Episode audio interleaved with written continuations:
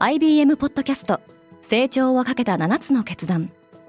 成長をかけた7つの決断とは今後3年間に世界を形作ると予想される7つのビジネストレンドについて IBM が何千ものクライアントとの対話に基づき提言をしたものです。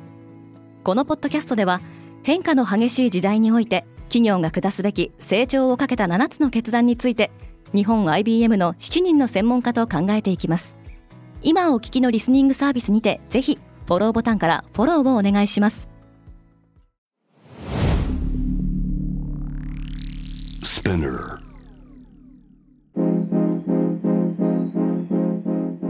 Good morning, ケリーアンです。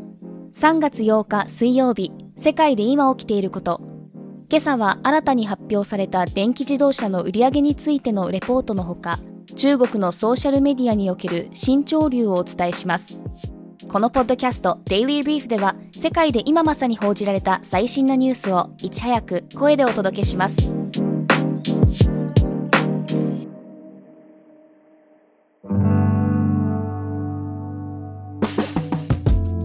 電気自動車の勢いが止まらない IEA 国際エネルギー機関の最新レポートによると2022年の EV 電気自動車の世界販売台数は前年比でおよそ60%増加しています。2022年に世界で購入された乗用車の7台のうち1台が EV だったようです。2017年時点では70台に1台が EV だったことと比較すると5年間で EV が急速に普及していることがわかります。一方で従来のエンジン車の販売台数はこの5年間で4分の1にまで減少しています。LCC の同業買収にストップがかかった。アメリカの LCC 格安航空会社ジェットブルー航空によるスピリット航空の買収をめぐり司法省が差し止めを求めて提訴しました。スピリットは買収を受け入れる意向を示しており実現すればジェットブルーはアメリカの国内市場シェアで業界5位となる見通しでした。ガーランド司法長官は合併によって運賃が上昇し旅行者の選択肢が減るとしています。FRB 議長は利上げを加速する用意がある。FRB 連邦準備制度理事会のパウエル議長は7日上院銀行委員会での証言でインフレ圧力が従来の予想を上回っていると説明しました。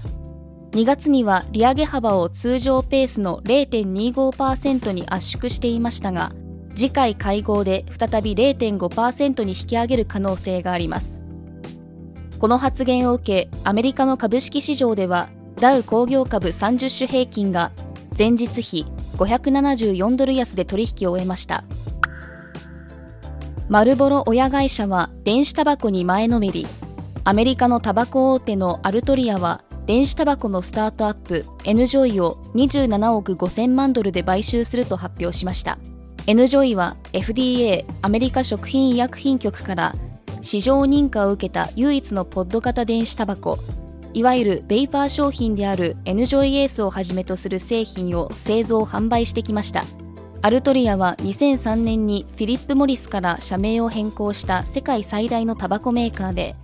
2018年には電子タバコメーカージュールを買収しましたが数千件の訴訟に直面した同社を売却しています。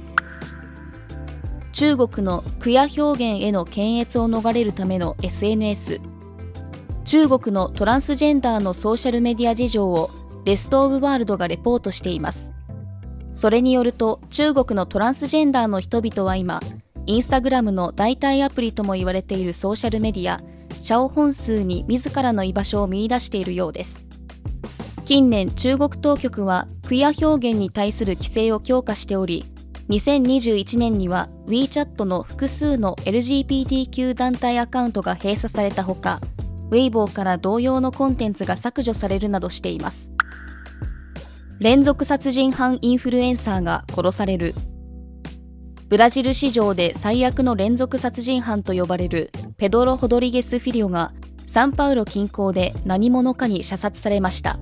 容疑者は逮捕されておらず動機は明らかになっていません。ホドリゲス・フィリオは100人以上を殺したとして42年間服役しましたが2017年に刑期を終え出所。その後は犯罪事件などを解説するインフルエンサーとして活動していたそうです。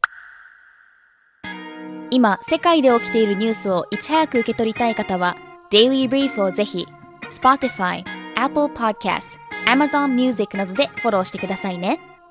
最後にスピナーから新しいコンテンツの配信開始のお知らせです。スピナーでは街の声、専門家へのインタビュー、ニュースソース、オリジナルの音楽で現代社会を映し出すドキュメンタリーポッドキャスト、レイジの配信を開始しています。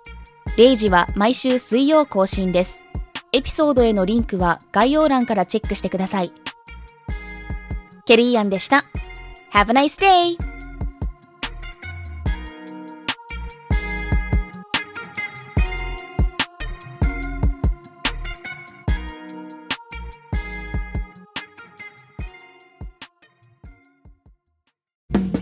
リスナーの皆様より多くのリクエストをいただいている話題のニュースを深掘りしたエピソードを週末の有料版で配信中です。今なら1ヶ月無料トライアルを実施中。詳細は概要欄に記載しています。この機会にぜひ聞いてみてくださいね。感想ご意見もお待ちしています。